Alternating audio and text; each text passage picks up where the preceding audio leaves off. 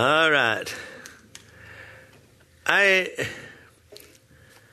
want to say fear is something that we should not live with.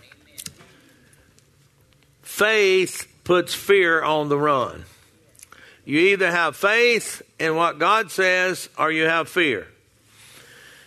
And you know, 2 Timothy 1 7, for we not been given a spirit of fear, but a power and a love and a sound mind. He does not want us to live with fear or in fear. Now, I believe King David knew quite a bit about the cure for fear. You know, he faced a lot of things if you read the, the life of King David. But I want us to go to Psalms 27. Psalms 27. Psalms 27. You can find it on your your uh, device or in the Bible, whichever one you got. I'm going to read this from the New King James. Okay, let me see. Looks like everybody's got it. The Lord is my light and my salvation. Whom shall I fear? The Lord is the strength of my life. Of whom shall I be afraid? When the wicked come against me to eat my flesh, my foes, my enemies and my foes, they, they stumble and fail. Though an army may encompass against me, my heart shall not fear. Though war may rise against me, in this I will be confident. One thing I've desired of the Lord that I will see, that I will seek, that I may dwell in the house of the Lord all the days of my life, to behold the beauty of the Lord and inquire in his temple. For in the time of trouble he shall hide me in his pavilion. In the secret place of his tabernacle he shall hide me. He shall set me high upon a rock. And now my head shall be lifted up above my enemies all around me. I want you to notice here that in these verses, David is talking about the fact that the Lord is his strength, or you could say his stronghold. And we see that he says, even though I am under attack, I will not fear. He says, what does he have to be afraid of with God? You know, we all will have trials and circumstances and situations, but we don't have to get in fear. He says here, when talks about when uh, uh, war, his enemies come against him. Though war may rise against me. Well, we sort of have a war going on against this, this virus right now. But we don't have to be afraid. Too many people are getting afraid. There's a, a difference between doing what is natural in the natural to take care of yourself and being afraid you know, I I think we need to do everything that we can in the natural and then believe God. It comes back to my saying that I say all the time, and most of you know it the natural and the supernatural working together. It's not all natural, it's not all supernatural. Now, here we see that he's talking about that God is, is his protector. Now, uh, you know, if you ever been on a farm, and I went when I was five and six, my grandpa had a farm. Then he left the farm, became a guard at the Burlington Cotton Mill in Sherman, Texas. Uh, but he had uh, some chickens there. And even when I started school down in Van, Texas, some of the people in the church we had they they give us some chickens, and so we had a chicken pen out behind the house there. And if some kind of danger came, that old mother hen would start clucking, hold her wings up like this. Those chicks would run under, and then she would just sit down on them. And and you see, this is where we are we come to the we come under the shadow of the Almighty. Now, he begins then to recall the past. And as he recalls the past and realizes that God delivered him, he had a victory over Goliath. He escaped King Saul many, many times. He survived the rebellion of his own son that tried to overthrow him and take the kingdom away from him. As he remembers these things, he says with confidence, My trust is in God. Take a moment. Think about how God has delivered you from something. David faced danger, but it was his trust in God that gave him the courage to go on and not fear. Now, he didn't act like it didn't exist, it existed. He knew and was well aware of the danger.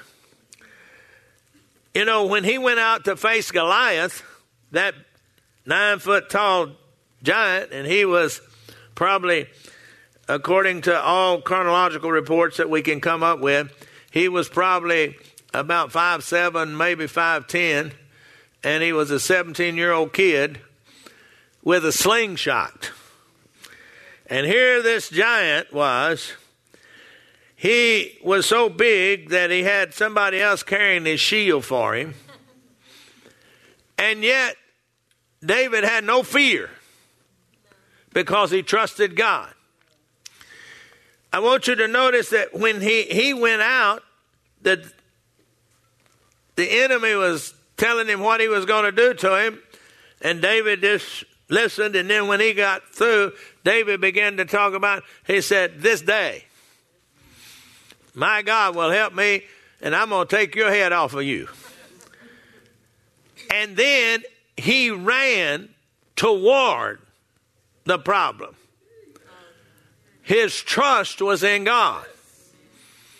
There is no fear when you have your trust in God.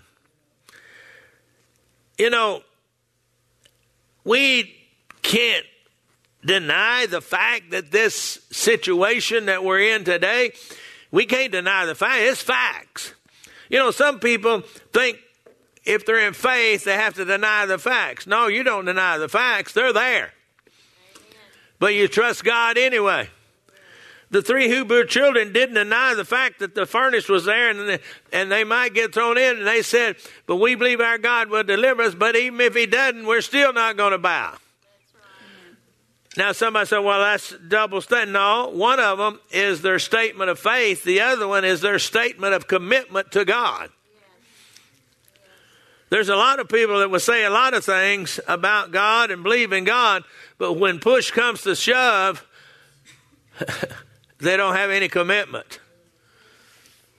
You know, you know, there's a lot of people that will say, "Hey, I'm with you, man. I got your back. Come on now." When the trouble comes, you look for them and they're gone. They're long gone. But David realizes, hey, God will always be there. He can put his trust in God. it's only putting our trust in God and the Word of God that we'll be able to have the confidence to dwell in the middle of all kinds of pressure situations. You know, David said he wanted to dwell where God was. He said there, I want to dwell in where in the temple. But you see, that's where God dwelt, dwelt back then. He was in the Holy of Holies inside of the Ark of the Covenant. But today, He abides with us that have been born again by the blood of the Lord Jesus Christ. And John says it this way in John 15, 7. If you abide in me, my words abide in you. You'll ask what you desire, and it shall be done for you. There is no fear when you're in Christ, and He is in you. You know, you can be in the air.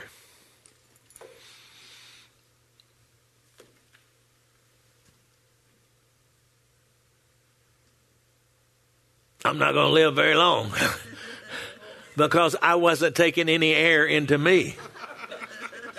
Did you see that? See what was happening? Y'all didn't realize what I was doing, but see, I was just I I'm in the air, but when I close my airways,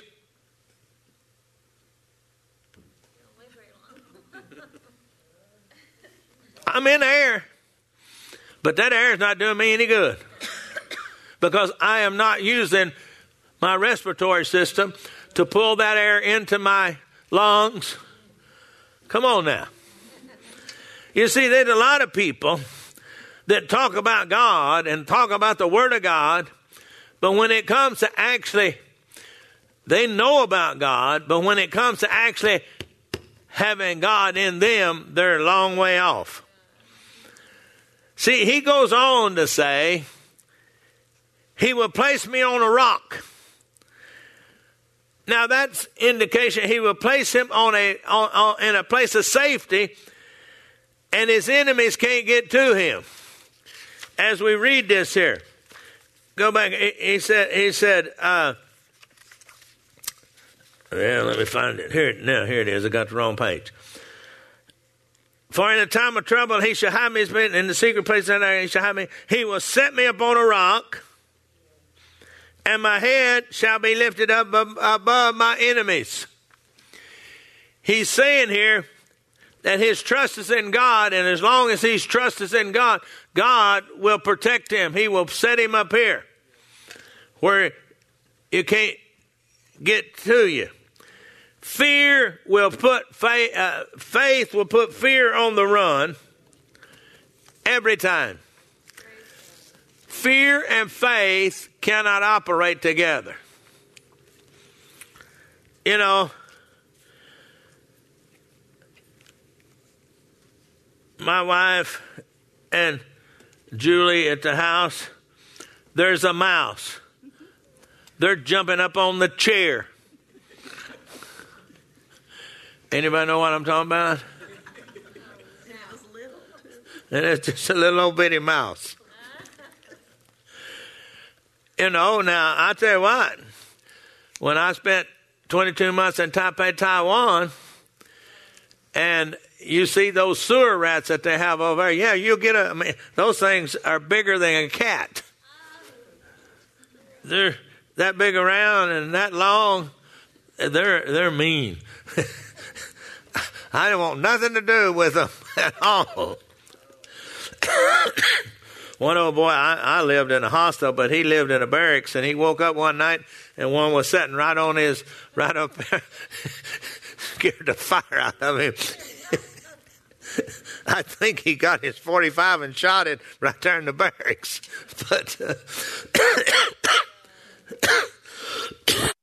and me, I sucked down the wrong pipe there. Uh, you know, we can be fearful and it will cause us to do things that's not necessary. It wasn't necessary to get up on a chair when there's a little bitty mouse. It was for me.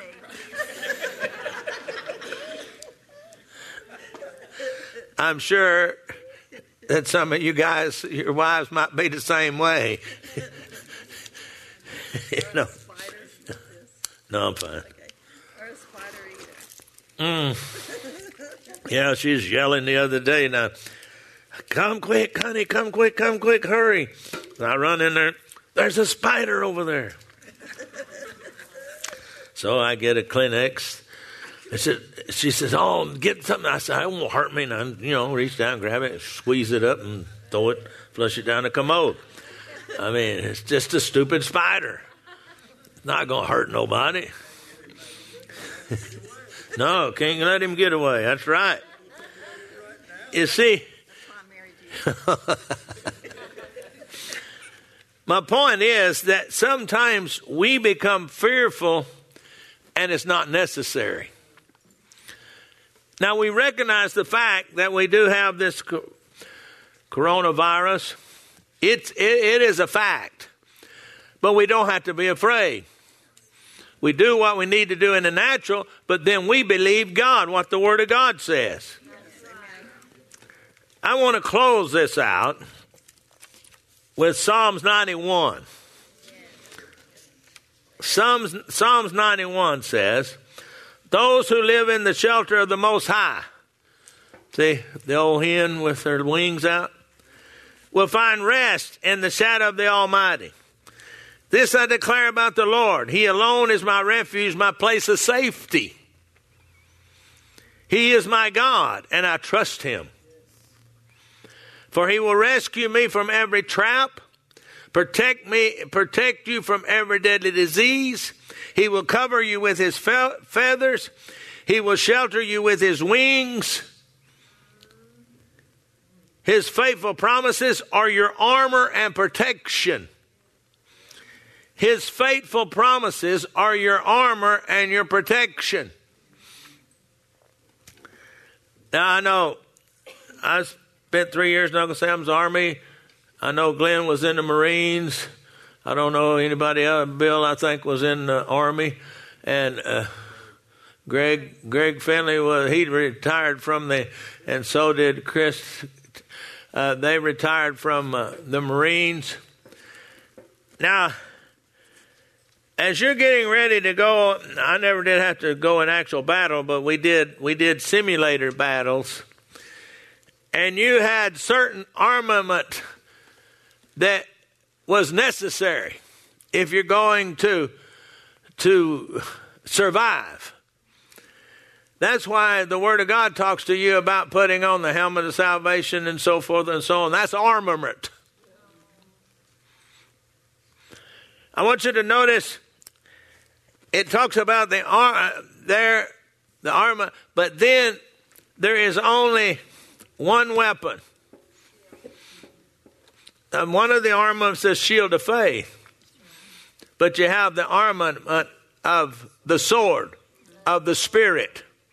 What is the sword of the spirit? It's not something I pull out of a sheath. And the, the sword of the spirit is the word of God coming out of my mouth by my tongue.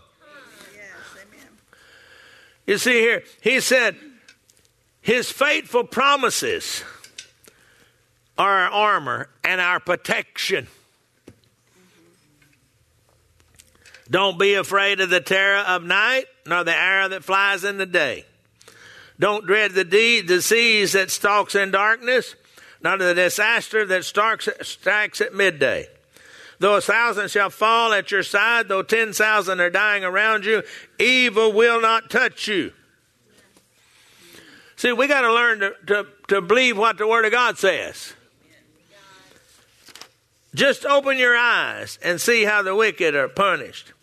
If you make the Lord your refuge, if you make the Most High your shelter, no evil will conquer you.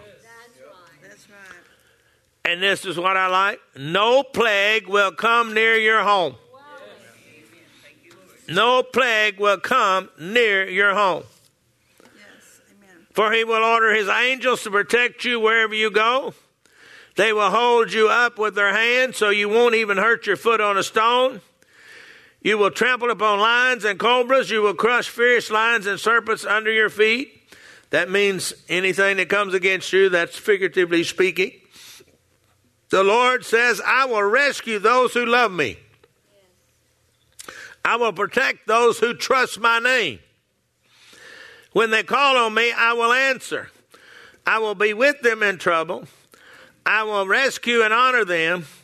I will reward them with long life and give them my salvation. Now, this is, is a psalm that our family uses all every time, all the every time, all time.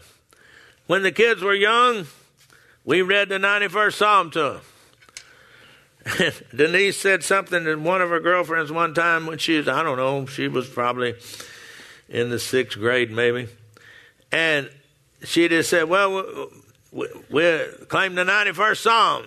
And the girl said, uh, her friend said, What's the 91st Psalm? And she said, What? You don't know the 91st Psalm? But it is a fantastic psalm if you will read it and understand it. You cannot get in fear if you really trust God after you read this, this scripture. And this is just one of many that you can read. So tonight, I want you to understand that things happen. They are real. They're a fact. But armed with the greater facts of God's Word, we move forward in faith, knowing that God is our deliverer, God is our protector. He said here he would allow no plague to come nigh us. I believe that. When I get in the car to drive, over here I say it. When I get in the car to drive anywhere on the road, I say I claim the 91st Psalm. No harm shall overtake thee. You see, you have to get to the point that you know what the word says. When stuff comes against you, you gotta, you've got to begin to speak the word with your mouth. You got to speak, you know, when trouble comes, no weapon formed against me shall prosper. Come on now.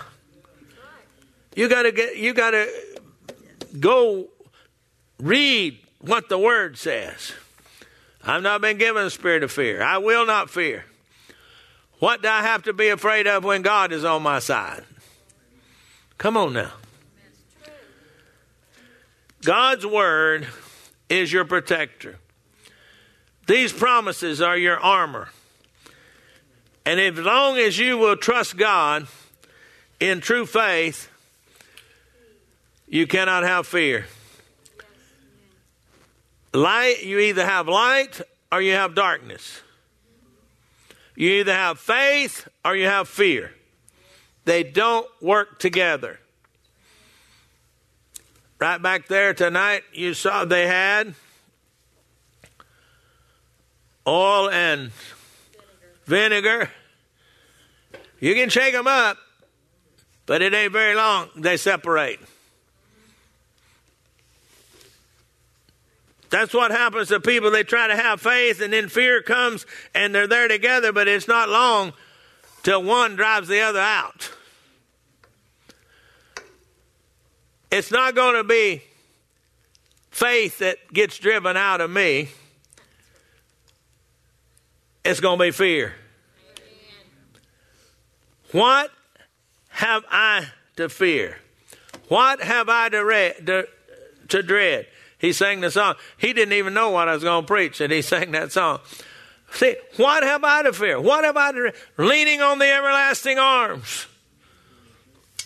Come on now. Heavenly Father, I've spoken to these people for a few minutes tonight to stir up their pure hearts so that they might know that you are their protector, you're their helper, you're the one that will see them through every situation of life if they'll trust you you will protect them, no plague will come near them. I thank you for each and every one.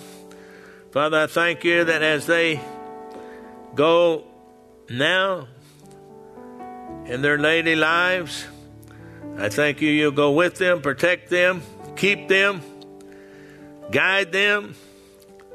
In Jesus' name, amen.